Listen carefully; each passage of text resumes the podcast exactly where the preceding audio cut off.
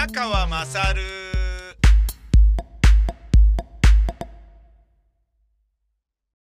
羽付きたい焼きを吉祥寺で買いまして、えー、あんこがいっぱい入ってるんで美味しいんですけれどもね。うん、何なんでしょうね、この、たい焼き、いくつも吉祥寺にはたい焼き屋さんがあるんですけれど、多分、俺が買ってるここのお店、えー、店の名前忘れたので、決して意地悪ではないのですが、あの、今言えないんですけど、確か天、天地、天命の天の字がついたような気もするし、ちょっとわかんないですね。うん。あの、奥まったところにあるんですけどね。で、そこで購入したんですけど、あのなんか羽付きっていうのはなんか得した気分ですね。羽付き餃子っていうのもなんか得した気分ですけど、あれ、例えば羽付き餃子の羽って、あれ油でしょ？あれがついてると、あ、なんか羽根つきみたいな、ちょっと得した気分みたいに思うけど、ゴミついてるだけで、じゃあ取って出せよみたいな。あのーなんでしょうね。プラモデルでいうところのバリが残ってるみたいな感じなんじゃないですか？ちなみに僕はプラモデルを買ったことが一度もなくてですね、子供の頃プラモデルがすっごいやりたかったんですよね。やりたかったんだけど、やりたかった僕に対して、まあ、あのー貧しかった我が家のですね、私の父親はこんなな、組み立てた挙句に何が出来上がるかっていうことがはっきり分かってるもの？自分がどう組み立てるかによって完成形が変わるものではない。もうそうとしかならないものというものを組み立てて何が面白いんだと。そこに人間の想像力はどこに介在してるんだ？勝る。そんなもので遊んじゃダメだね。えー言われました関係でね。未だに別に、あ、そうか、まあ、プラもね、遊びたいなっていう気持ちは今もうすでにあんまないんですけどね。うん、まあ、いい年になったからややってみてもいいかなぐらいな感じはあったんだけど、ただ、俺はその時に、そのね、あのー我が家が貧乏だからということで、つまり、まあ言い方悪いですけど、俺の親父の稼ぎが少なかったことを、えー、神弁垂れるために、無理やり大義名分、理屈をつけるために、まあ、さらにはね、あの、紙と鉛筆と粘土さえあれば、ゼロから全てを生み出して、それで遊べるもんなんだ。子供なんていうのはな、な、あの、無理にそんなね、遊ぶおもちゃなんかなくたっていいんだ。紙と鉛筆さえあればいいんだ。あと粘土があればいいんだ。みたいなね。あと好きなもの作ったり書いたりさせればいいんだ。十分遊べるだろう。みたいなね。あの、我が家が白黒テレビしかなかったためにですね、クラスメイトから白黒っつって僕はいじめられているっていうですね。まあそれいじめられてるっていう感覚もなく、でそれを、えー、なんだろうな、うちはカラーだけどお前は白黒だろっていうふうに文句言ってるクラスメイトがこいつバカじゃないのっていうふうに思ってましたね。それの何が偉いのっていうふうに思ってたから、逆にその、そういうふうに、まあだから僕はいじめられてるっていう感覚はないから、それはいじめではないんですよ。もうな、んだか、なんだかよくわかんないんだけど、ただからかわれてるっていうだけで、で、そこに対して怒りさえも本当にわからなかったんですよね。こいつ小せえ人間だなと思って、くだらねえなと思って。しかもそれもね、なんだろうな、まあ、白黒テレビよりカラーテレビの方が偉いのだとしても、それそのものもお前が買ったわけでもないだろ、小学生と。お前の父ちゃんが買っただけの話だろと。ねえ、その、カラーテレビを無理して買って、女房七に入れたりとかね。あのなんだろうな、よくわかんない、ね、安アパートにね、家賃5000円ぐらいのところでね、救急として暮らしながら買ってるカラーテレビだとしたら何の意味もないだろうぐらいな感覚でいて、誰でも借り出したら買えんだからバカなんじゃねみたいな感覚があったわけですよ。まるでね、あのー前澤さんでしたっけ？えー、ホリエモンがね、いや、金出しゃ宇宙行けるわけでしょ？みたいな。金出しゃね、行けるってことなら、みたいなね。あれはね、もう、ホリエモンさんもね、本当にね、あの、別に、俺は行きたくないから別に金出さないけど、みたいな感覚でね、あの、言ってましたけどね、全然規模が違う話をしましたね。まあ、そんな父親の、えー、まあ、神弁ということを僕は知ってなかったので、いや、そうか、そういうものなんだと思ったので、本当にね、自分でゼロからね、遊びを作るとか、楽しむっていうようなことを覚えたので、あの、カメラで写真撮るっていうのも、なんかね、俺がね、拙者でね、鉛筆を5本並べて、拙者で、あの、芯の先っぽのとこだけ撮ったんですよね、ガシャッつって。で、何撮ったの？つって、あの、インガシ焼いてきてあげるね。つって父親が焼いて、あ、マサルやりやがったな。つって、面白いなこれ。つって、その写真を見て、お前写真やるか？みたいな感じで、カメラこれやるよ。つって、なんかね、あの、もらったんだよね。ニコンの F っていうやつで、第二次世界大戦でもね、えー、壊れることがなかった伝説のニコン。まあ、こういうね、伝説ありますよね。ニコンの F ってそういうものなんだよね。戦争でも生き抜いたニコン F。ね。それで言うとね、ローレックスは北極でも壊れなかったみたいなことが言われますよね。えー、俺の中学の時の、えー、担任の増田先生はですね、カメラ好きだったので、宮川くん、宮川くん、本当に申し訳ないんだけど、いくらかでそのニコンの F を譲ってくれないだろうか、みたいな、教え子にカメラ売ってくんないって言うっていうね、もう何なんだこの教師みたいな、そういうのありましたけれど、父親にね、そう言われて。だけど、俺は、だから父親からそういうことを教わっているから、写真撮るっていうこと自体が、もうすでに写真の被写体は自分がゼロから作ったものではないから、そんなの面白くもなんともないだろ。なんでそんな俺に写真なんてね、やらそうとするんだと。あんたの言ってることと矛盾してるだろうか、みたいな感覚もあったわけですよ。ね。で、あのーなんかね、えー、自分が、えー、俺がね、映画大好きで、テレビのね、日曜ロードショーとかそういうの見てたから、あの、淀川長春さんとかね、水野春夫さんとかの、えー、仕事がすごい楽しそうで、映画評論家になりたいな、みたいなことをボソッと言ったら、グーでバンバンぶたれて、小学校の時に、ふざけんなと。なんで映画を作る側になぜ回らないんだと。そう、評論する側になぜ行くんだっつって、グーでバンバンぶたれるっていうことがあってですね。なんかその、なんかね、自分がね、なんでそっち側に行かないんだっていう、人が作ったものガタガタ言うような人間になぜなりたいんだみたいな、そんな感じのね、ことが、なんか言われましたよね。そっか、つって。だから、なんかね、その、まあ別にね、芸能人になりたいわけでもね、なった方がいいというようなことを父親も言っていたわけではないけれど、時折ね、えー、番組の CD とかを発売するときにサイン会みたいなものがあったりして、ね、そんなサインなんか恥ずかしいし、ね、どうなのかなと思うんだけど、あの、それによってね、番組 CD が売れるならっつって、まあやるじゃないですか。で、そういうふうに自分でサインをする側になっているにもかかわらず、いや、飲み屋でね、野沢雅子さんと会ったんだよ、つって父親が俺が小学校の時に、野沢雅子のサイン持ってきた時に、この人な、なんか言ってることいちいち違うな、みたいな感じもちょっとあったんですよね。徳富祖法の、えー、書画があって、これお前にね、あの本物があるから、えー、やろうと思ったらどうだつところ前に飾ったらどうだって言われたんだけど、いや、ちょっと待てよと。だからその人のものをね、それが徳富祖法であろうとも、俺はいらんと。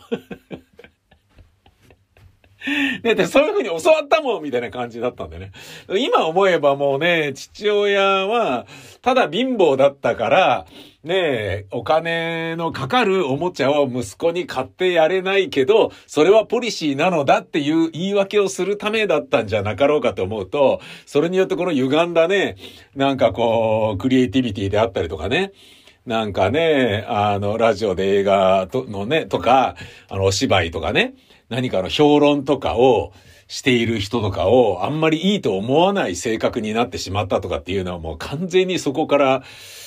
来てるよね、なんていうことも、まあ思うんだけれどもね。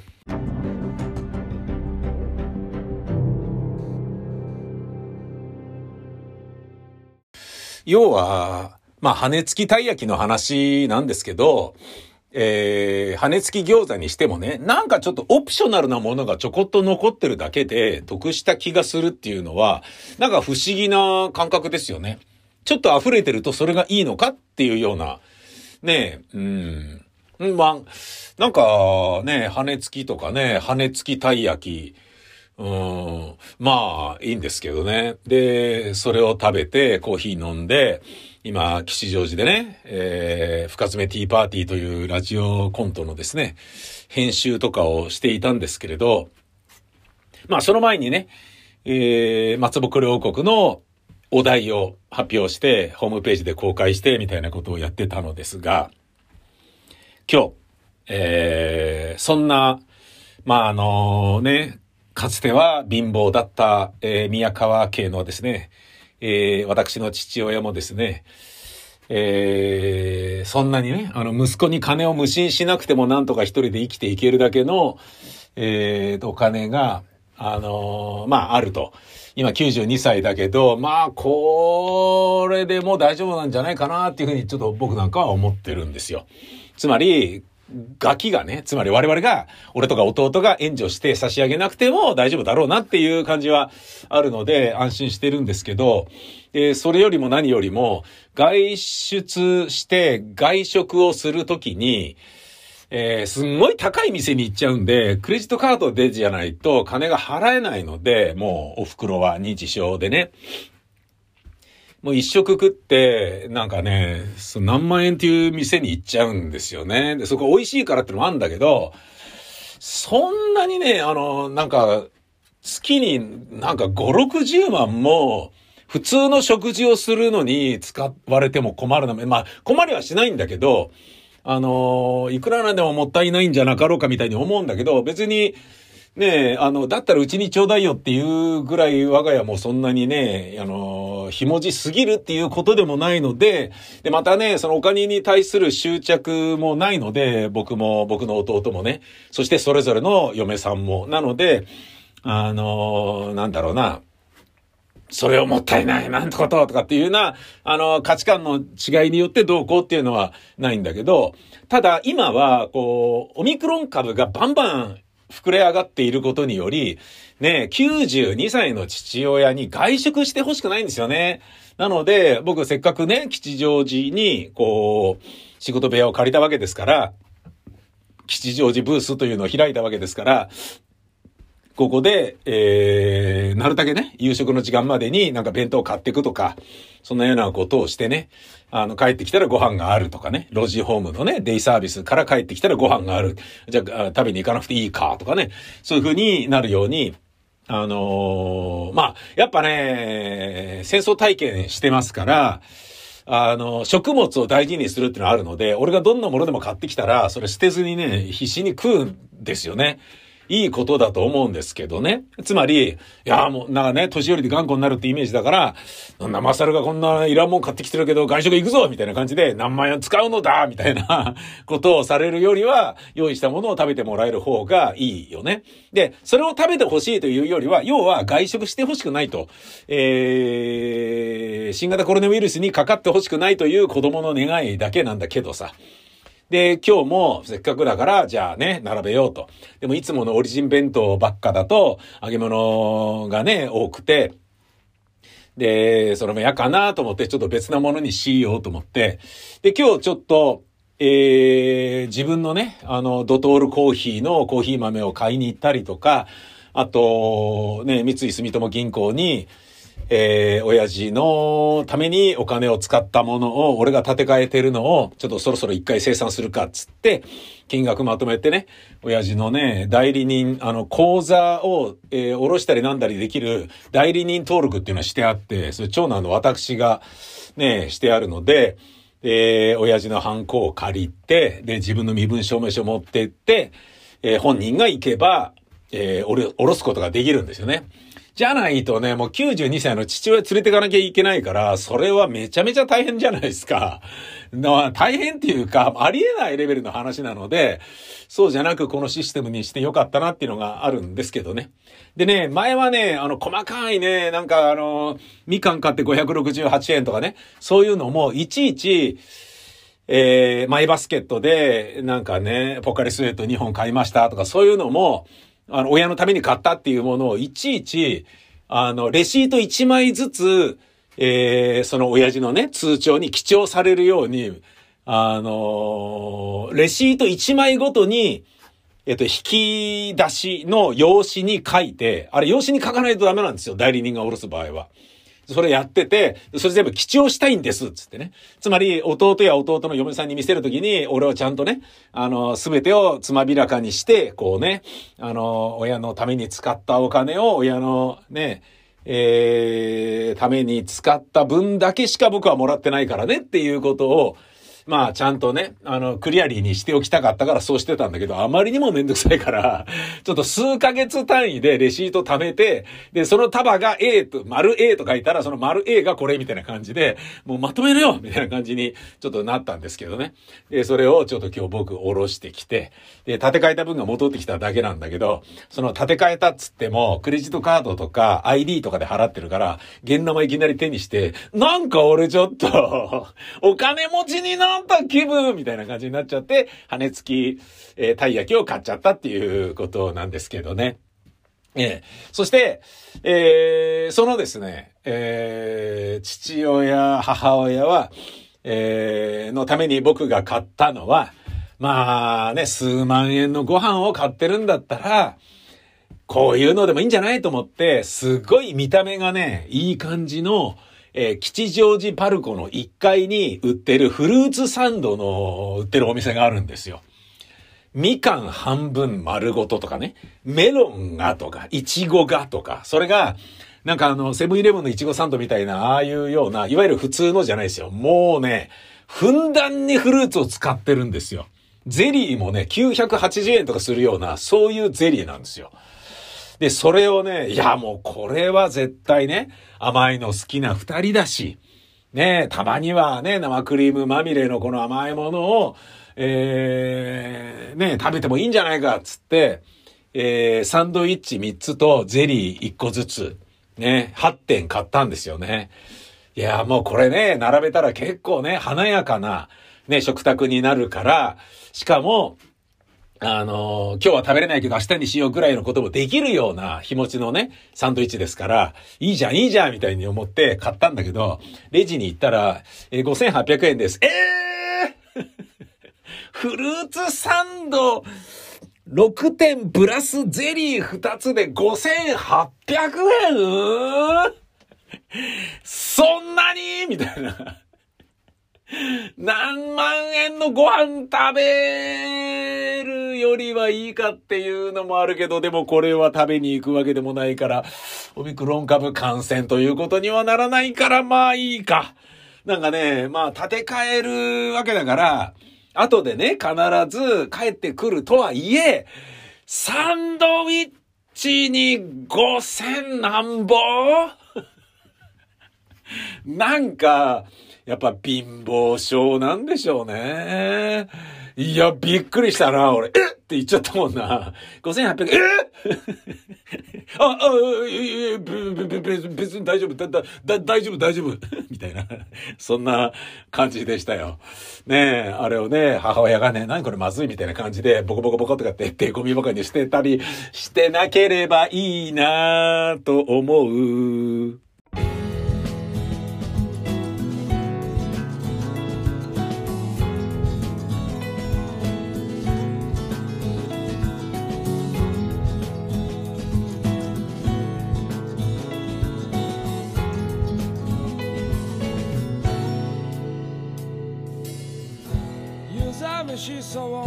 体でいつものようにあの場所に座りつまらない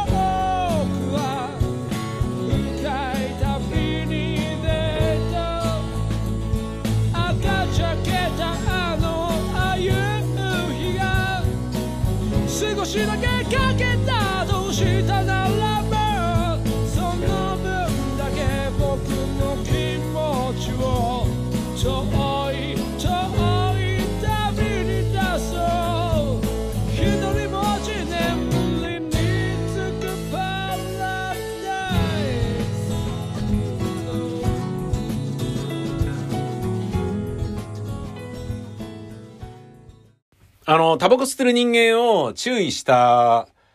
高校生がボコボコに土下座してるのに顔蹴られたりなんかしててひどいねっていう話ありましたね。で、あれが、なんかあの、高校生がね、え学生服で、え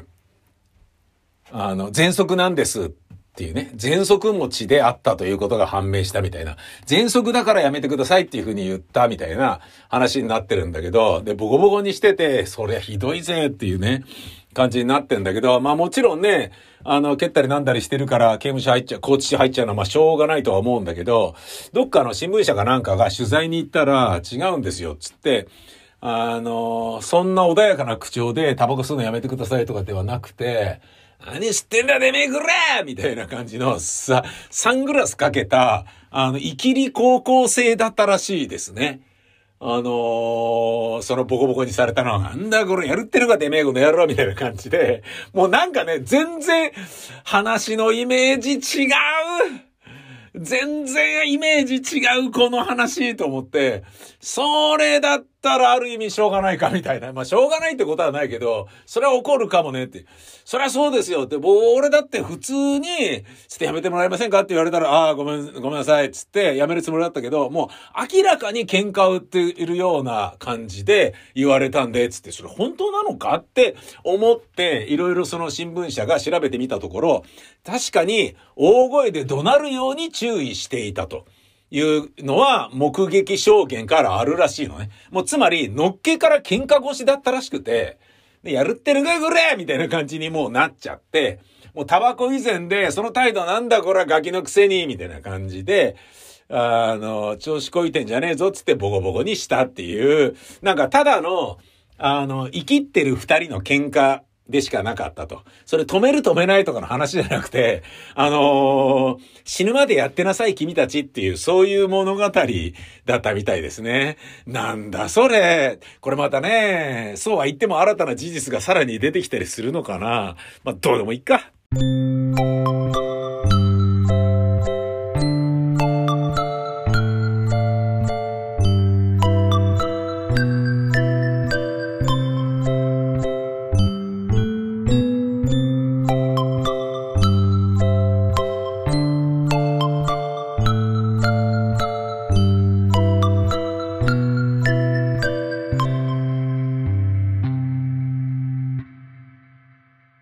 そして僕がね、今日めちゃめちゃショックなのは、エスパー伊藤が連絡取れないどうしちゃったのと南部虎弾さんが言っていたんだけれど、えー、どうやらもう具合が悪くなってお金もないからエスパー伊藤さんは携帯電話を解約し老人ホームに入っているそうですということが所属事務所のビトたけしさんというモノマネ芸人のお仲間の方からえー、明らかにな、されて、なんだそうだったんだっていうことになっている。一応、まあ事件性はないけど、そんなにいい状態ではないらしいということが分かり、逆にね、そのエスパー伊藤さんの、あのー、ことについてみんなの興味が、えー、っていうふうにちょっとこうなってるんですよね。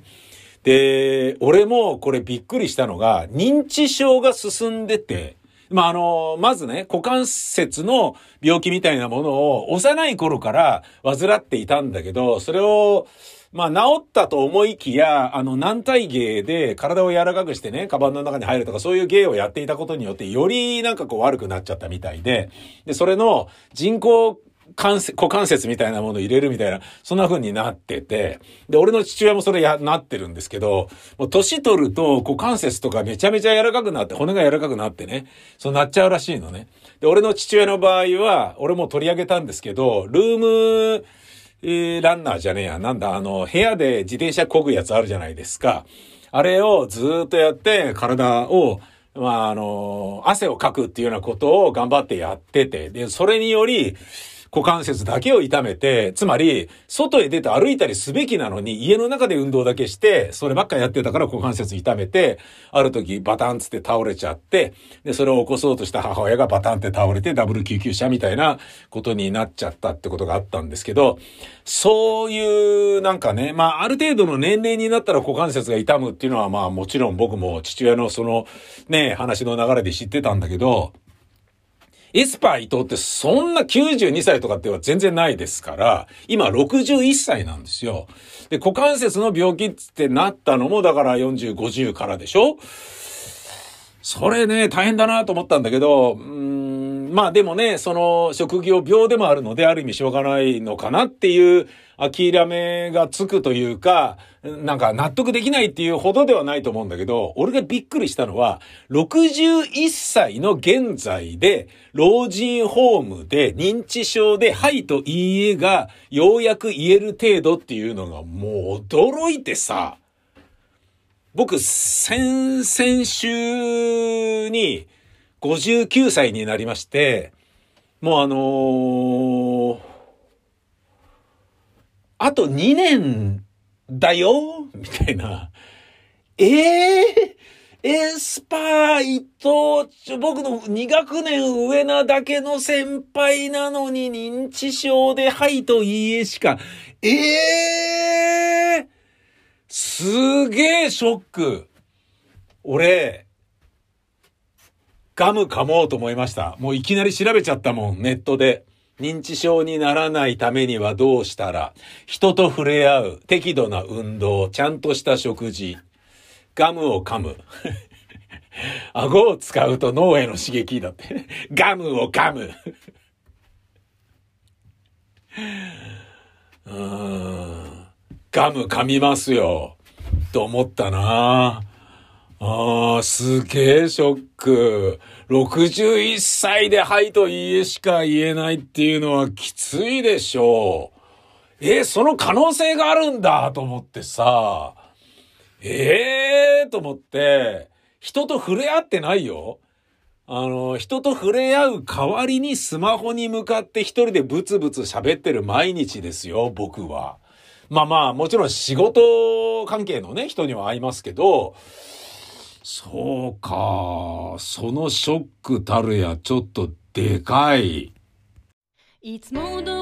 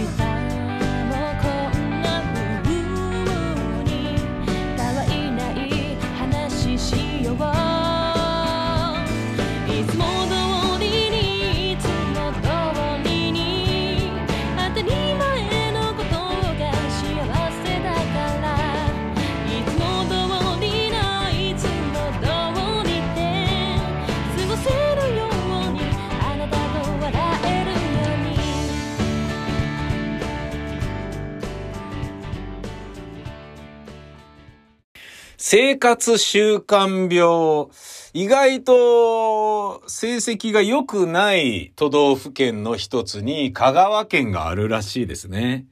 で、これみんな思ってるのは、うどん食いすぎなんじゃね？っていう ことね。えー、まあ、これもこういうところでないと、ね語弊しかない極論ですから、言えないですけど、説はあるよね。で、まあ、ね、とはいえうどん美味しいからいいじゃないかと思う香川県なんだけど、俺がね、この複雑な心境だと思うよ、香川県民は、と思うのは、カンニング女子大生が、香川県に出頭したら、全国の噂にならないと思ったと言って、何のゆかりもない香川県までわざわざ行って、香川県の警察に出頭して、私がやりましたと言ったというね。で、この、香川県で出頭すれば、あの、広まらないと思ったっていうのは、あの、どういうふうに、香川県のことを思ってるんですかね。インターネットが香川県は、繋がってないとでも思ってんすかね。携帯が繋がらない場所って思ってんすか？香川県のことすっごい失礼ですよ。すごい失礼ですよ。何なんだろうっていうね。俺、それが一番ね、あの、いや、これ香川県の人、複雑な気持ちだろうなと思って、なんで？みたいな。ねでもどうなんだろうな。地方の、他府県の、他府県っていうかね、地方の、もう観光をね、こう、なんとか盛り上げたいぜっていうふうに思っているような、あの、ところの方々は、あの、何でもいいからね、例えば芸能人がね、なんかラジオやテレビで口にしてくれるとか、それだけでもやったーみたいな感じで喜ぶような、あの、すごい素敵なね、プリティな側面もあるじゃないですか。で、それに習うかのごとく、これも、あ、香川県、いいじゃん、香川県で出頭してくれた。よくぞ香川県を選んでくれてありがとう、女子大生みたいな感じで、カンニングはダメだけど、よくうちを選んでくれてありがとうみたいな。わざわざ来てくれたんだねみたいな。で、なんか東京拘置所に行っちゃえ、もうやだやだ行っちゃうの？待ってみたいな。じゃあね、女子大生みたいな感じに、好意的にね、受け止めるぐらい、あの、腹ほれひれはれな、主客転倒なね、ことにはなってないといいんだけど、でもほんのり、お、うちを選んでくれたのか。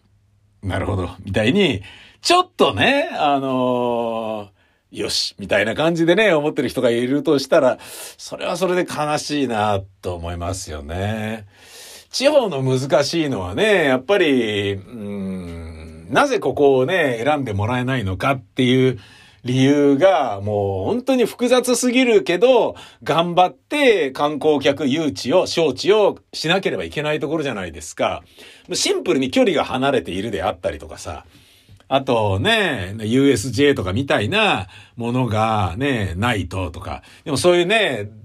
作るっつったら、その県民のね、税金がそこにね、特化されてね、いないといけないし、で、そういうのないからっつって、じゃあどっかのね、国からの補助金がなんかあるのかっつったらないじゃないですか。で、そうなると、しょうがないな、じゃあね、原発うちで作りませんかとかね。汚染水をね、うちで預かりましょうかとかね、そういうようなもうなんか肉を切らせて骨を立つ、もうあの背に腹は変えられないという形でお金を集めていくより、道がなくなってきちゃってるじゃないですか。なもちろん I ターン、U ターン大歓迎っていうので、移住システムをね、あのー、すごい、ここに来るとこんなにいいよみたいなものをやるのはいいとは思うんだけど、で、悪くはないと思うんですけどね。なんかね、うーん、なんか複雑な気持ちになりますよね。ねえ、あの、確かに、その古民家だったら0円であげますよとかさ、なんかね、家族で移住してきてくれて、うちの県で子供を産んだ人にはこれだけのお金あげますよとかそういうようなところもあるじゃないですか。だからといってね、じゃああそこ行こうっていうような感じで選ばれたとしたら、その土地を選ばれ、なんかね、えー、好かれてわけではなくて、そのお金のためにそこを選ぶみたいな感じでね、そこに引っ越されたとしても、産んだ後にお金もらってまた引っ越しちゃったりしたらね、腹掘りひれ晴れってことになっちゃうし、でもそうならないようにね、10年は住んでもらうことが条件ですみたいなのも多分あるとは思うんだけど、それもなんだかおかしな話でさ、嫌だけどね、ここで産んだお金もらっちゃったからあと10年はいないとなみたいなのも、すんげえ、ね、田舎ならではの古い飲酒に囲まれた、ねえ、あの、土着的なルールにどうしてもそぐわずに、10年我慢しなきゃいけないのか、辛いばいみたいな感じになるのも、切ない話だけど、うん、なんか、僕はね、もう、あの、59歳にもなりましたので、あとはね、どこに移住するのかとかね、どれだけ自然に囲まれているところで自分はね、えー、余生を送りたいのかみたいなことを、どこで暮らそっかなみたいなこととかをすげえ考えてますよね。俺の知り合いで、あの、海外旅行行くときに、海外旅行ばっかりして、海外で仕事をしている、あの、ネットで知り合った人で、僕の師匠さんがいるんですけどね、ワールドトラベラーの師匠の方がいるんですけど、その方が、俺が、あの、バルサ行く時とかね、えー、あと、そうだ、バルセロナに、えー、何年か前にね、もう行っといてよかったなと思ったんだけど、メッシがね、移籍する前だったから、ギリギリ前だったのね。で、その後もうコロナでね、全然行けなくなっちゃったので、本当に行っといてよかったっていう感じなんだけど、コロナが始まる前の10月に行ったんですね。で、えー、その時に、あのー、まあ、平日開催の、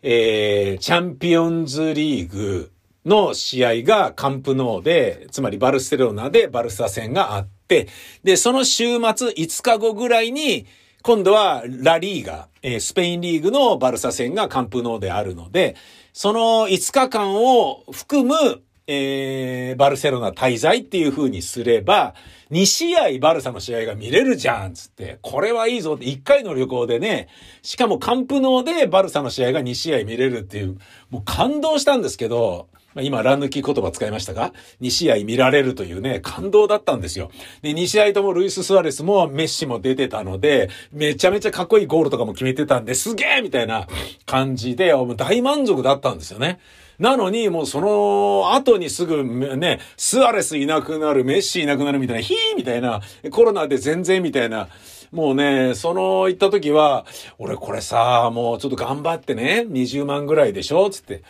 ね、なんとか、あの、車を売ったりね、バイクを売ったりしながら、毎年1回はバルセロナに試合を見に行くっていうことができないだろうかなんていうことを本当に考えてたんですよね。もしくは2年に一度も、一度でもいいよぐらいな感じでいたの。うん。で、メッシがいるうちに、絶対行きたいなと思ってたんで、まあ、あのー、そういうことで言うとね、アンドレス・イニエスタがそんなに早く辞めるとか思ってなかったんで、イニエスタ一回でいいからバルサで走ってるところ見たかったっていうのを見ることができなかったわけですよ。なので、それちょっと残念だったので、メッシだけは絶対見たいってことで、本当に言っといてよかったと思ったんだけど、その平日開催のカンプノーのチャンピオンズリーグで週末開催のラリーガの間に3日間、4日間ぐらい空くんですよね。3日か。で、その間にどうしたらいいですかって僕そのワールドトラベラーの先輩のね、あのネットで知り合った方に聞いたら、で、その人が教えてくれて、えー、サンセバスチャンに行くのがいいんじゃないつって、美食の街だよつって、おーつって、それで、えー、レンフェじゃねえや、なんか、要は、あの、旅客鉄道を、チケットをね、えー、東京で、というかネットで抑えて、で、お金払って、、で、それでね、サンセバ行って、ご飯食べまくって、またサンセバスチャンから帰ってきて、で、バルサで見るみたいな。で、今度はまた別の宿取ってみたいなことをやったんですよ。すげえ最高に、あの、まあね、あなたのおかげでまた今回も素敵なね、あの旅行になりました。ありがとうございましたっていうご連絡をね、あの、させていただいたりしたんですけど、その、方が前に言ってたのは、で、その前に僕がバルセロナ行ったのは20年ぐらい前で、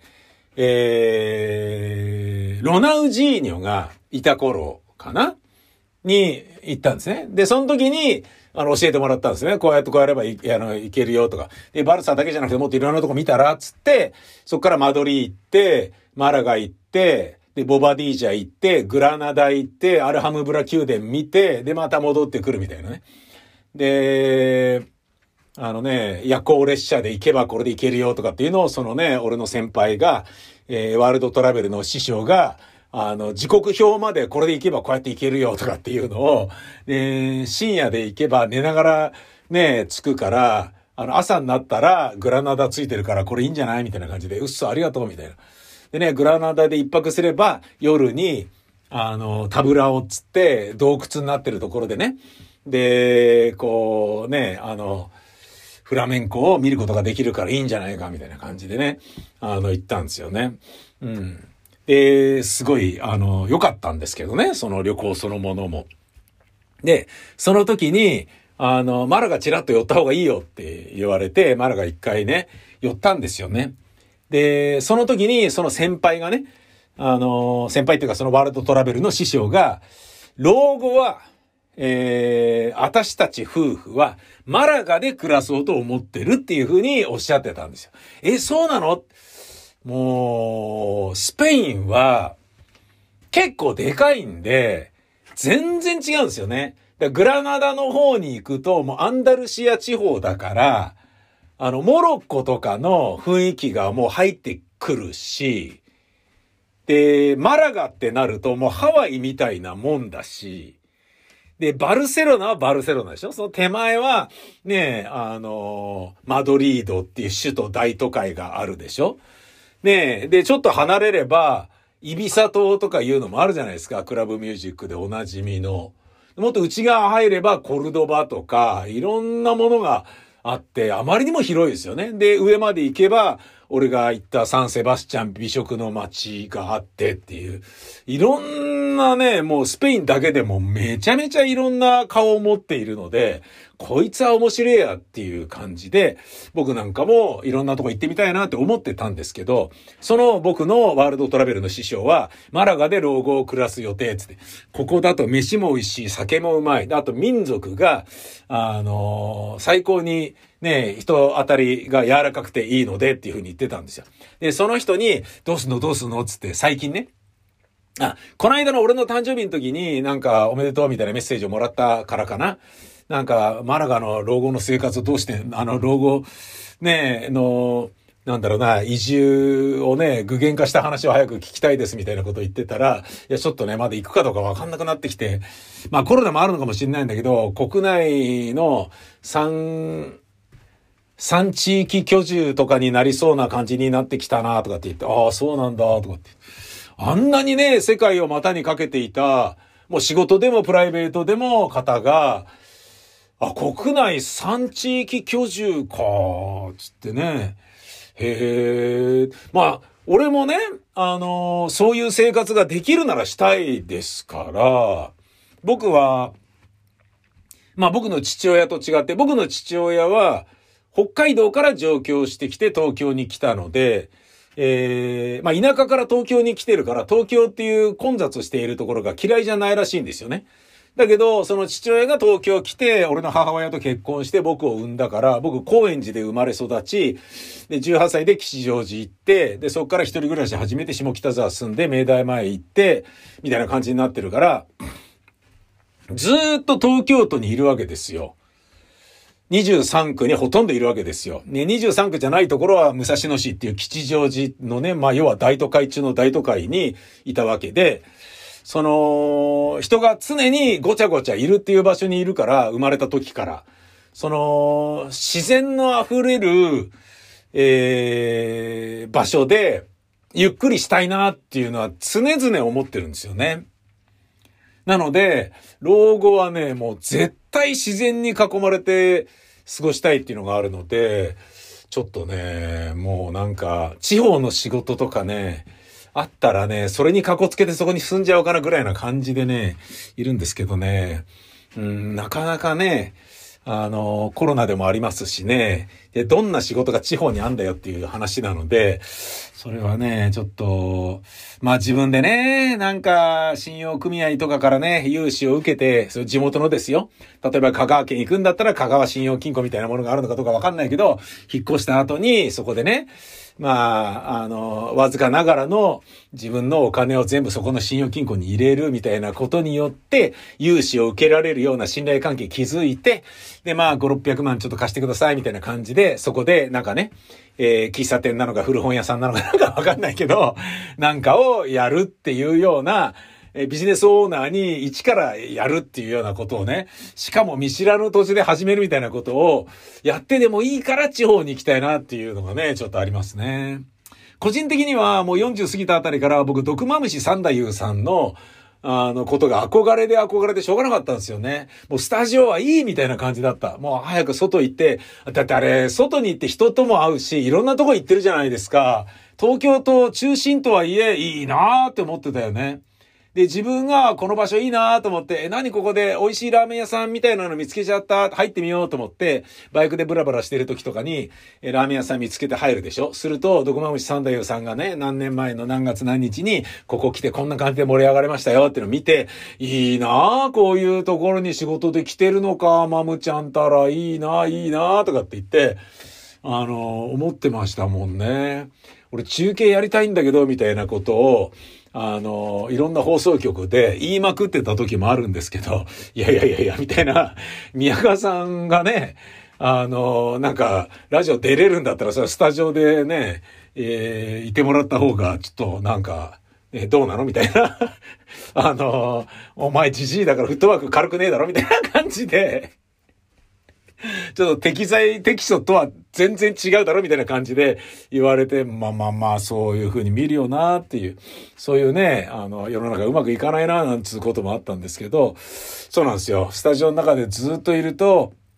自然に触れて日光に当たるっていうことがこんなに気持ちいいのかっていうのを、僕は去年の5月からスロージョギングを始めて、太陽に当たるって気持ちいいなって改めて思っているので、なんかね、どっか、うーん、光合成しながら、えー、ほんのわずかの幾ばくかのお金がもらえるような地方でのお仕事なんかないっすかね。やってみたいんだけどな 夢語り。